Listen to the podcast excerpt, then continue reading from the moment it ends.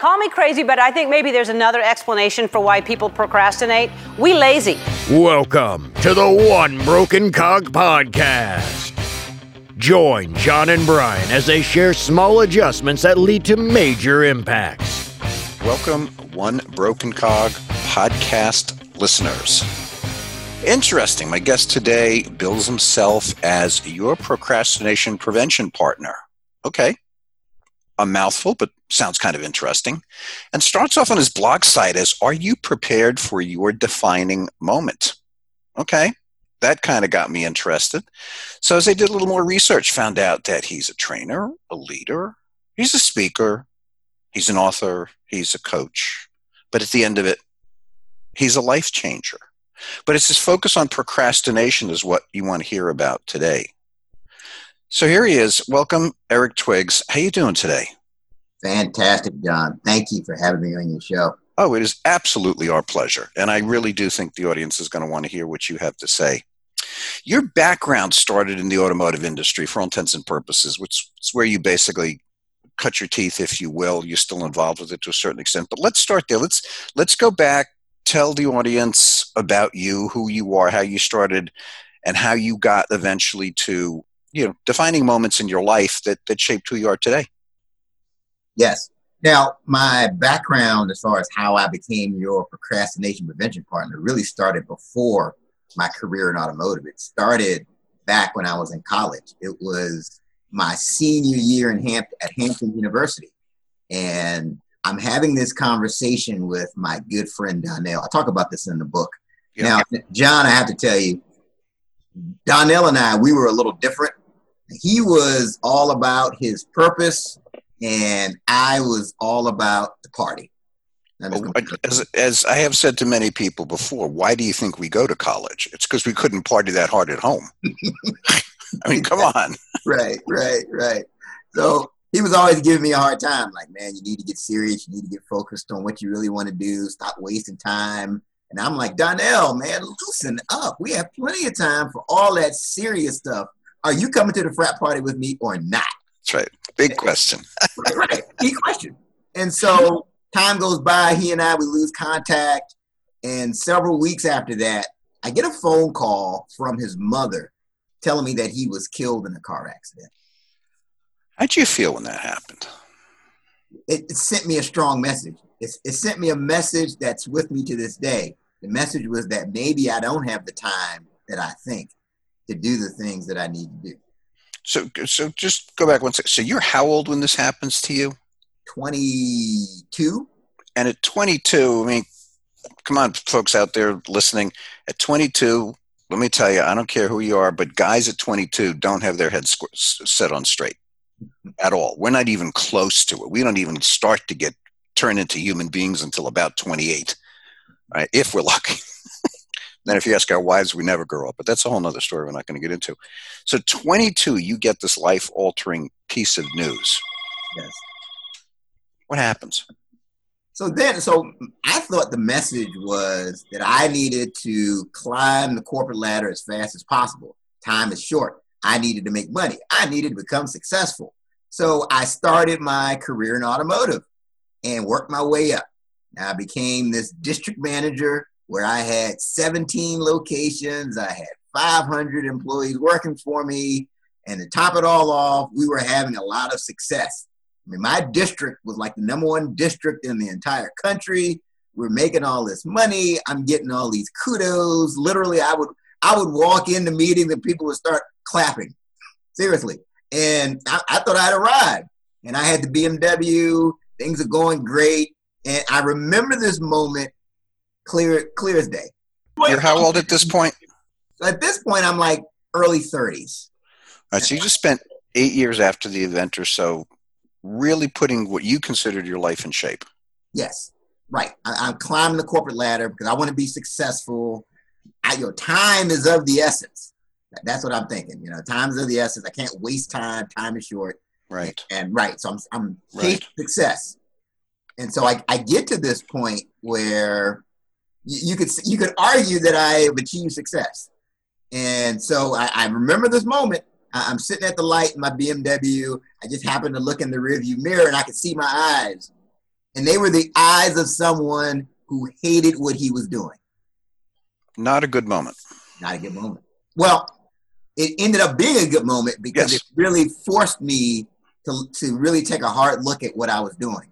Right. Okay.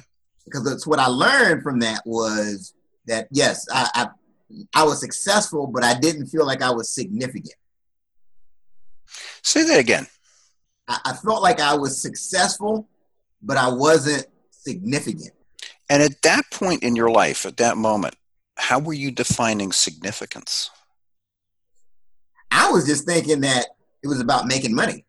That it was Right. about winning awards. I'm, I'm like the most competitive person that I know. And if I'm number one, but I, didn't feel like I was giving back. For me, significance means that I'm really accomplishing something that's bigger than myself, that I'm really on purpose. So, so I had another experience. So I, I- I figured, okay, you know what? I just need to be doing something else. I hate what I'm doing. This, I'm not, I'm not feeling significance a lot of my friends are having success with pharmaceutical sales. Right. That that was the kind of the, the hot career at the time. And so I, you know, I could do that. And, and so I, I'll never forget. This is was funny. I was talking to this headhunter who places people in those types of positions, and he says, "Eric, look, why would anybody in their right mind hire you for pharmaceutical sales? It's not in your background. You never. What do you really want to do?" I'm like, well, you know, I want to, I want to make money. I want to. No, no, that's not what I asked you. What do you really want to do? I, I want to have a cushy situation. No, no, no, no. What do you want to do? And I said, I don't know. And, and that really forced me to really look at what does significance mean to me. And, and And- where, in your life at that point, Mhm. you've got money in the bank. You married, you're single, you got kids. What, what's the I'm a situation? single guy. I've got money in the bank. Okay, you're in your early 30s. Your whole future is ahead of you. Right. Okay, interesting perspective. Yeah. Yeah. So not, not a point where you start asking those questions, but good. Go ahead. I guess I was a little weird, but but I'm, I'm like, okay, what what is it that I really want to do? And and I started thinking about when I, when I look back at my career, I, I felt the most satisfaction and fulfillment whenever I was speaking in front of a group. As I, I spent part of my time, you know, when I was climbing that corporate ladder, I spent time as a corporate trainer where I Ah, would okay. do these classes Right, and and I remember just feeling like after every session I would feel like you know I could just do this all the time. This is this, this is like my thing. And then it, then it hit me that I need to be a motivational speaker. That that's really where I feel alive when I'm speaking to people. So I, I should be a professional speaker. Now, John, you would think that I'm your procrastination prevention partner. So once I realized that I wanted to be a speaker, I just got started right away. That's what you would think, right? Well, I don't. I don't know if you were. I don't know if you were the procrastination prevention partner yet. I think that's that's where you're going because these Right. these things, you know, we, we get these big changes in our life, and most of them aren't big. Most of them are small, but they they do take time to percolate. Right. But but so what happened for me is I got the idea that I needed to pursue this professional speaking path. But for three years I didn't do anything. And, and the reason and the re- I procrastinated. The reason being because all of a sudden I started hearing the voices in my head that said, "Okay, what do you, who do you think you are? You think you're Les Brown? What, what are you going to say Oof, boy. right, right. What, what, are you, what are you going to say that hasn't been said already? Why would someone pay you to come into their organization and talk to their all these doubtful thoughts? How is this going to work? So for three years, I really didn't do anything, and so finally, I I just decided I- I'm gonna I'm gonna join Toastmasters International. Now I don't know what else to do. Uh, so I just joined my local Toastmasters International club. Okay, it's a good place to start, though. Right. Good place to start. And, and, and the interesting thing is when I got there, that's when I met someone who trained people to become motivational speakers. So, so I met him Okay. and I paid for it. And at the time, it may have been, I don't know, $700 or something. But at the time, I'm thinking, man, this is a big investment. So I, I took his course, and literally within several weeks, I made back what he had, what I paid for his class, and then some, just by implementing like one of his ideas. And- That's and pretty so- impressive. and so I'm thinking, you know what, this this this has some some promise to it. And and from that step, I, I meet people that keep telling me, Eric, you need to join the National Speakers Association. That's what you need to do. Right. And Okay. I did that. And, and so the big takeaway is that it, it's better to get started. And one one of the things that I, I teach people to this day, based off of that experience, is that you can't allow perfect to become the enemy of progress. Say that again for folks. That's been said many times before, but it's it, it's a fascinating notion that we need to ingrain in our lives. So so tell them again. Yeah, you can't allow perfect to become the enemy of progress. Right. So I was, I, I can be a perfectionist even to this day. And the easiest thing to do is nothing when, when you think you don't have everything figured out. But it's all about taking the next step. And, and I'm a perfect example of when you take the first step, the next step starts to reveal itself. But you, but you won't know it until like let's if I had never joined Toastmasters, I still wouldn't know what to do. It- It's only when I took the step of joining Toastmasters that I met someone that trained professional speakers and got into the Speakers Association. And the funny thing, when I got into the National Speakers Association, I met the person who ended up writing the foreword for my book. Okay. And this person, he this is Dr. Willie Jolley. He's like a world famous. He, him, and Les Brown are personal friends, and they speak on the same stages. And what's ironic is when I when I first told my dad that I wanted to be a professional speaker, he said, "You know what? This is the guy you need to be like, Dr. Willie Jolley. Here's his book. Read it. Check him out. You need to study him." And then when I get to the National Speakers Association, I meet Dr. Willie Jolley. Nice. Very And literally nice. at every meeting, we're sitting at the same table. So here's a guy who I had literally had his poster on my wall, so to speak. And now I'm sitting at these meetings with him, and he's the most approachable guy. And I asked him to write my to write the foreword for my book, and he he was immediately like, absolutely. And the rest is history. But all, the steps reveal themselves is, is the big takeaway. Yeah, there's a there's kind of a similar story that says um, when they asked Babe Ruth how come he had he was able to have so many home runs, he said because they just kept swinging at things. Exactly. When when you look at when you look at a at a Major League Baseball, the top hitters they're running 315 averages, which means that that they're striking out or not hitting 68% of the time or so 68.5% of the time so yeah it's it, it's interesting what you're what you're saying just do it Just do it. Absolutely. So yeah, that's that's why I mean that that's literally that's my story, and that's how I've gotten here today. So so you went to this notion of being a professional speaker but there's a a, a more narrow focus that you have. Speaking is a way to convey a message. But what what made you say my mission in life is to help people overcome procrastination because you can do that without necessarily speaking and you're doing it in things like writing and coaching and speaking. So what what made you say hey my life is going to be dedicated to helping people overcome this Well, because that that tends that that's I just believe that's my core message, and I just started noticing early when I started speaking that a lot of my presentations had some element of time management and not procrastinating. Even though I wasn't calling myself the, the procrastination guy, that's where like so I would I had a coach that I was working with, and he just kept man, you know, I'm seeing this trend here.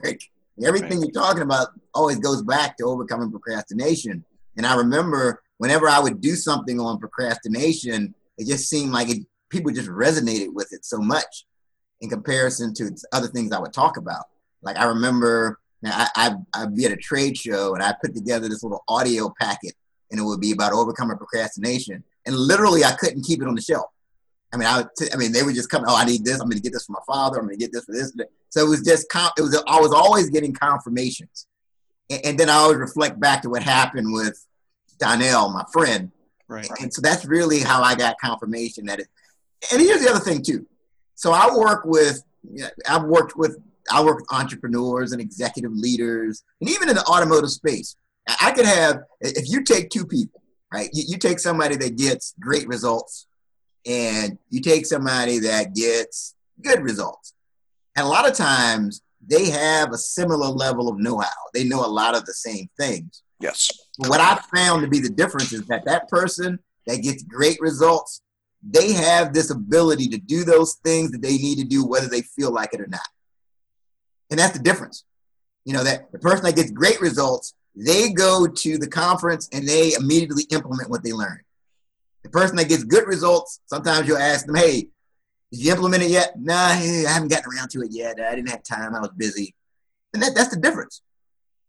So help everybody understand because one of the points one of the points that you're making is this and again it's been made by others before but it's such a such a significant important point it's staying on track and putting one foot in front of the other what there's so many ways you can express this chop wood carry water is another one that the, the way you, you express it so it took you a while to realize that you weren't happy it took you a while to get into your speaking from when you started your speaking, how long did it take you to kind of come to this realization that everything you were focused on was the notion of procrastination? So that piece was about about a year or so. Okay. And I, I think the reason it was only a year or so was because I had a coach who was able to kind of look out and, and kind of help me to get clear. Because like so what happens is I think when you first start, you, you the temptation is to try to be everything to everybody and you know and i had a lot of different things in my background i could talk about leadership i could talk about sales i could talk i mean there's a lot of things i could talk about so right, it's, right. it's really hard to one of the challenges especially in the professional speaking game is really focusing in on your core message no i think i think that's potentially, and I want you to comment on this, what holds a lot of people back is they're not sure if what they're focusing on is the right thing. Yes. And they're scared to spend the time and the energy and, and in their mind make a mistake. And I think what you're saying, and I want you to clarify this for the for the listening audience, I think what you're saying is it's more important to just keep going because the path will become obvious to you. But if you don't, there is no path. Right, right, right. Yeah, I mean, there is a such a thing. You know, I know there's a book out. It's called Ready, Fire, Aim.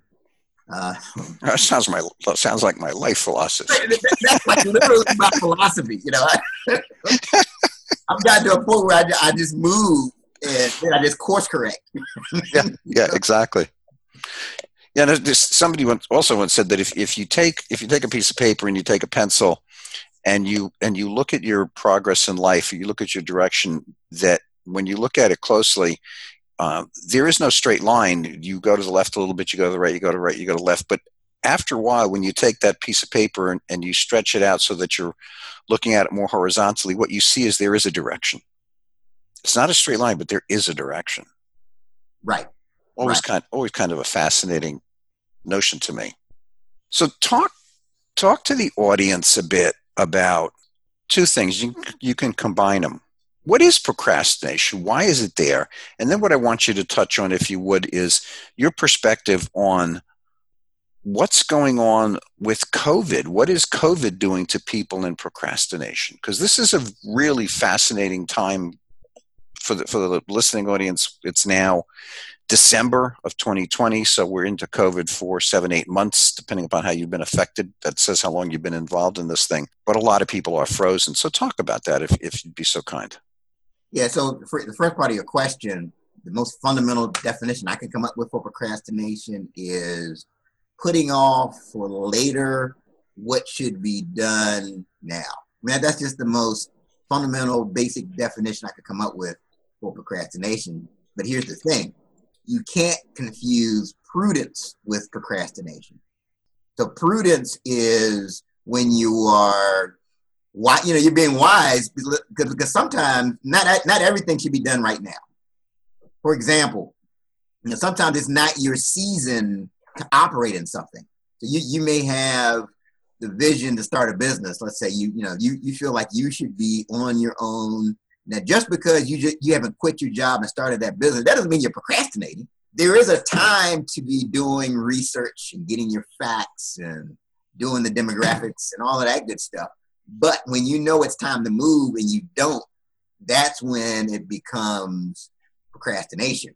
So, so that's procrastination. And as far as how it is affecting people with, with this COVID, so so the challenge is many times when we run into a crisis, or people run into a crisis, they tend to stop, as opposed. Really, what you should do is pivot.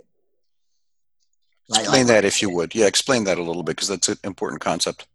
Right. So you, maybe you have a plan.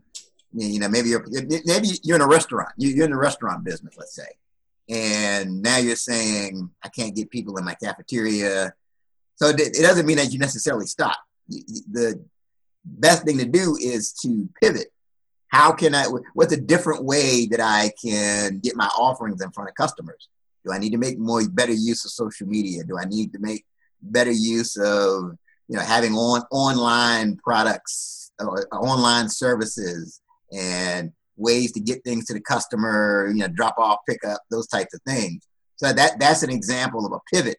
I mean that's why we even i started the what now movement group because a lot of people you know they, they went into 2020 with these big plans and they allowed the pandemic to, to cause them to stop.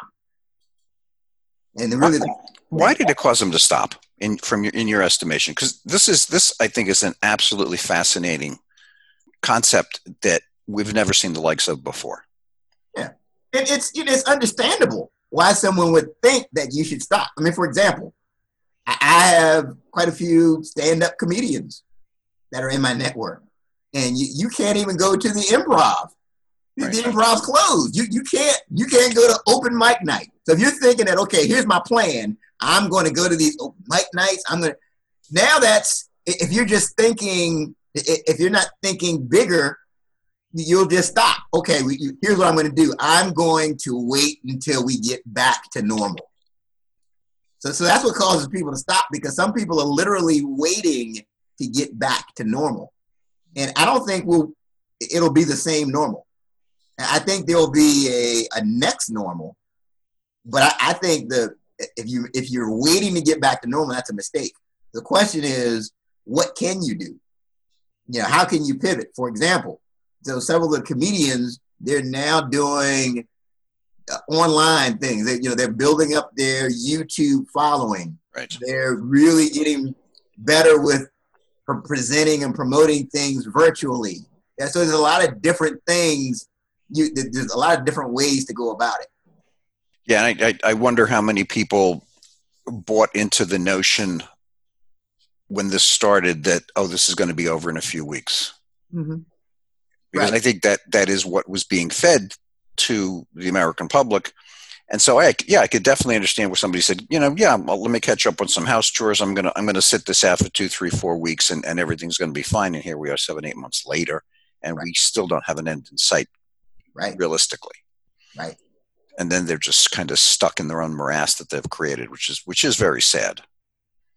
Yeah, and so so I um I came across this. Uh, there was an interview that was done with Nelson Mandela when he was alive, and it, it, it really speaks to how we should really be approaching this pandemic time.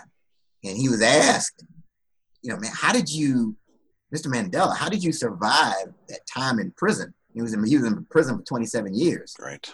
And, and he was asked, you know, how did you survive all that time in prison? Here's what he said. He said, oh, I wasn't surviving. I was preparing. That's a fascinating perspective. Right. And so, so think about it. If you're, if, if you have that perspective on this pandemic, I'm not just surviving this pandemic, I'm preparing for, because at the end of the day, I'm going to come out of this better than I went in. You know, eh, how can I, the, the takeaway is how can I make the best use of this time?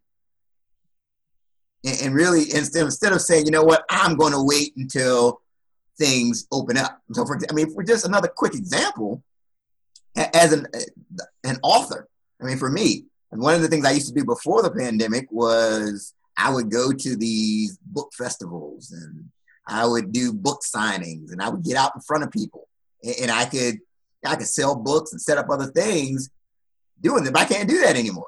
Can't do that anymore. Exactly. Can't do it. So I, you know, I've got to do virtual book tours and, and things that I have to do more interviews than I've ever done before, uh, as far as from a, on the virtual platform. So it goes back to preparing. How can you make the best use of this time so that when when things do change, when we get to the next normal, you're in a much better position.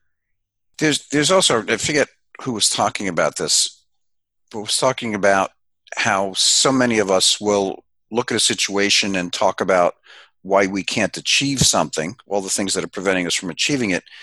Whereas if you if you reshape your focus and say, if I were to achieve this, what would it take for me to achieve it? So you turn it from a, a debilitating negative into a empowering positive. And, and I love that because there are times, certainly I've, I've seen it with myself and with some, some of the other folks that I know, some of my friends, especially now during COVID, where it's so much easier just to say, no, I, you know, I, this is going to stop me from doing it. No, what is it going to take if I want to do it? I also, I also want to highlight something that I saw in one of your interviews that I just really struck me. You said, I thought I was waiting on the right opportunity, but as it turns out, the right opportunity was waiting on me. I really do like that. Yeah, I, I mean, but it, it, goes back to the fact that you you have to you, you have to be moving. Like like you have to be. This what this is what my experience. You you you have to be moving in faith, and that's when you come across these opportunities. That's where you come across what seems like your big break, right? It's, it's not, if you look at anybody that, that gets discovered, it's not like they're just sitting on the couch eating yeah. a bag of potato chips and Oprah Winfrey calls them. It, it, it, usually doesn't work out that way. Usually they're out doing their thing, right? right? They're out, they're putting themselves in the arena where that person who can give them the next opportunity will find them. So I think you have to be you you you have to be active because I, I just do believe that, that that thing is is waiting for you to get in a position. So you obviously felt that way, and you sat down one day, or you woke up one day, you stood up one day, and you said, "I'm going to write a book." What's the book about? So the discipline of now, twelve practical principles to overcome procrastination. Uh, I wanted to create a tool that was practical and one of the things that frustrated me when, when I would read other books on this on time management and procrastination, it was a lot of the same cookie cutter ideas. It was, oh, you you got to be the early bird. You don't check your email before this time. And, you know, just, it just drove me crazy. So I wanted to create a tool that you could find value in, no matter. You could be a person that doesn't wake up early, and you can apply the principles in the book and and really overcome your procrastination issues. And so it's that that's really what the book is about. It, I want to it's 100 pages, so it's not like you're reading a big War and Peace type thing. Um, that's the other thing. So some of these books I would read, it'd be 400 plus pages. Yeah, time on overcoming. And if I'm a procrastinator, do I really, am I going to get through a 400 page book? Probably not. You're going to wait for the movie to come out. Right. exactly. Right. And so I wanted something that was practical, that wasn't too hard to read, that can help people to uh, overcome their procrastination issue. And you mentioned this before, but I, I want you to bring this up because this is, I think, your more recent, your most recent project, the What Now Movement Group. Help everybody understand what that is. Yes, so I, I'm the president of the What Now Movement. And I've got two business partners that are my vice presidents, Ted Feld and Dr. Sharon H. Porter. And this this started during the pandemic because people in each of our walks of life, people kept coming up to us like, I'm a restaurant owner and I can't get people in. I'm a speaker. I can't get from a thousand people anymore. What now? And we're like, uh-huh. what now movement, right? We, we need people to pivot because, like I said earlier, some people just stop.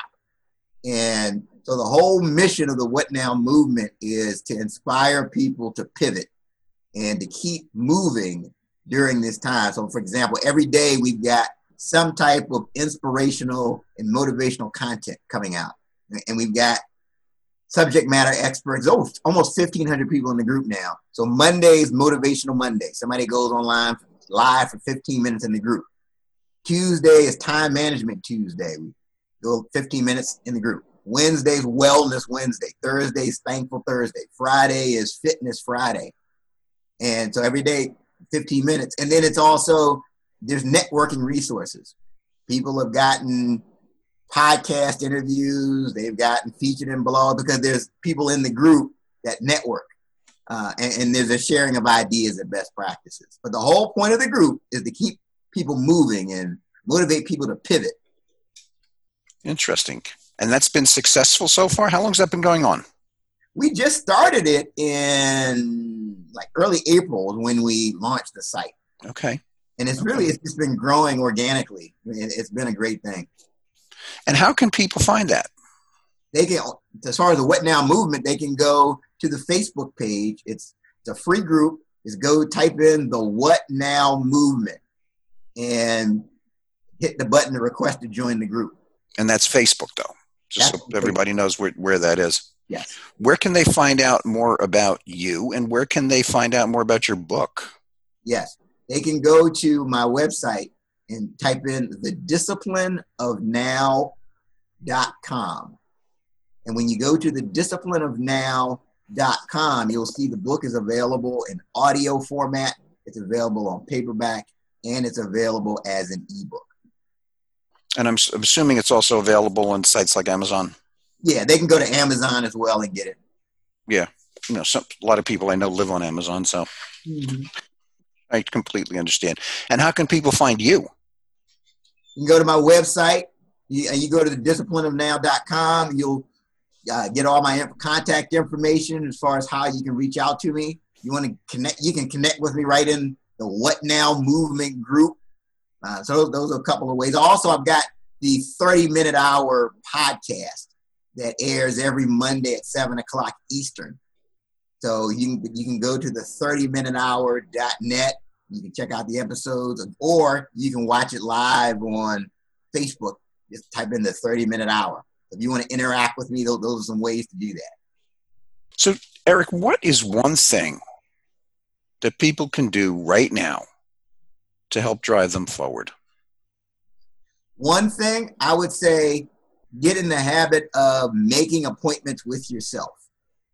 Keep that as a habit because one of the things that just frustrates me to no end when people say, "Oh, I didn't have time to do that." Yeah, I, I didn't have time. I, you had time. You know, anything, anytime something is a priority, you'll find a way to make it happen.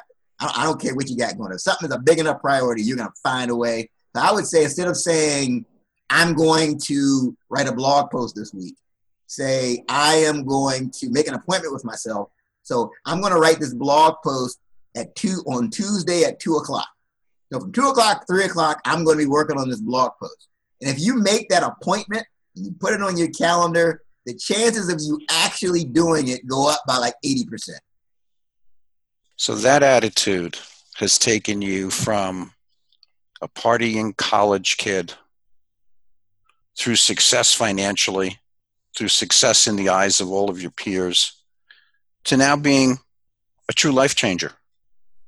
I think that's fantastic. I think there's a lot of words of wisdom in what you've just said. And Eric, absolutely, truly appreciate you being on the show. Hopefully, we're going to do this again soon. And folks, go check out his book, go check out his site, go check out the What Now movement. Thank you for joining us and have a great day. Thanks, Eric. Thank you. Thank you for spending time with us today. We encourage you to join the many businesses that we have helped to achieve their objectives, align their departments, and increase their revenue. You can start by reaching out to us at results at onebrokencog.com. Together, we will make small adjustments that will lead to major impacts to your business, your culture, and your bottom line.